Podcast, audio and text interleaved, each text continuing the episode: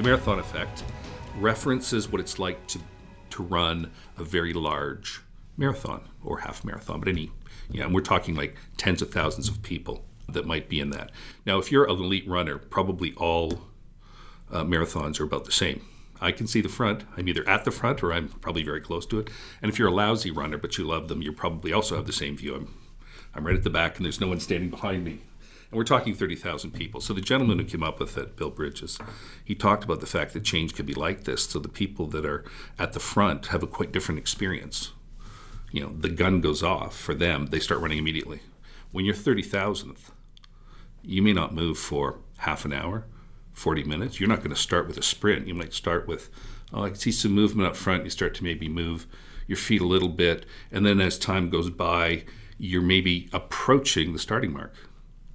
Whereas in a half marathon, the leaders could be a third of the way through the race or more because of course there's often a speed differential for the folks at the front.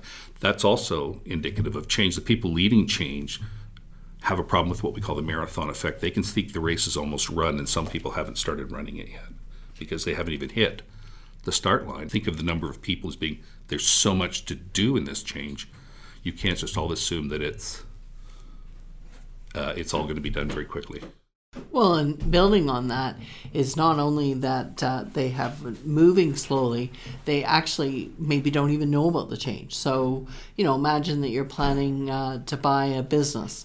You might have worked on it for two years. You might be planning through it for two years. Uh, you might have been thinking through all the scenarios, and then you stand up and you announce one day that uh, here comes the change. The senior person has been thinking about it forever on, on both sides, two firms come together.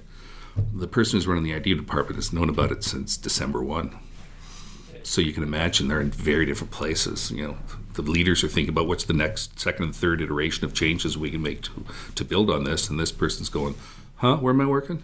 And those are those are things to be aware of. Back to the five P's. If you can't articulate that for people, they're going to be lost in your change. And if they're lost in your change, they don't know what the right behavior is yeah. or the wrong behavior, and they can get those mixed uh, up.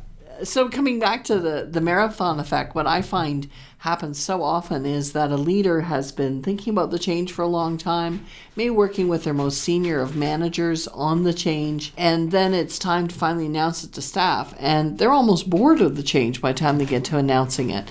They certainly have very little patience for when others are starting to ask them a whole bunch of questions and they feel like they've they've thought all those through and so they feel like they've already uh, answered them. And when I find I often have to say to, to leaders is, you know, let's describe again what is the problem we're trying to solve. And they're like, again? And I'm like, yes, because some people are hearing it only for the second time.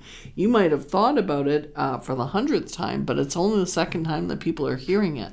And so back to Michael's analogy of a, a marathon effect, um, the, some people by the time you're just announcing it, that they are um, literally just finding out that they're going to have to put their running shoes on. They're like, oh my gosh, not another change. Oh, I hate running. And one of the other things that happens is whenever a change gets introduced, all the old baggage from every other change that's ever happened in the organization reappears. So as you're putting on the running shoes, you start talking about all the sore muscles and the aches and the pains that have happened. And that happens in organizations. So even though, you know, we're talking about this great move in this new building and people are talking about the change from 5 years ago and the change from 7 years ago, all that comes forward. So not only you have the marathon effect, uh, where the elite runners are not having those conversations, but you've got other people not only putting on their running shoes, but putting on the running shoes pretty grudgingly, pretty uh, fearful that this next change is even going to be um, as bad as the history has told them other changes have been.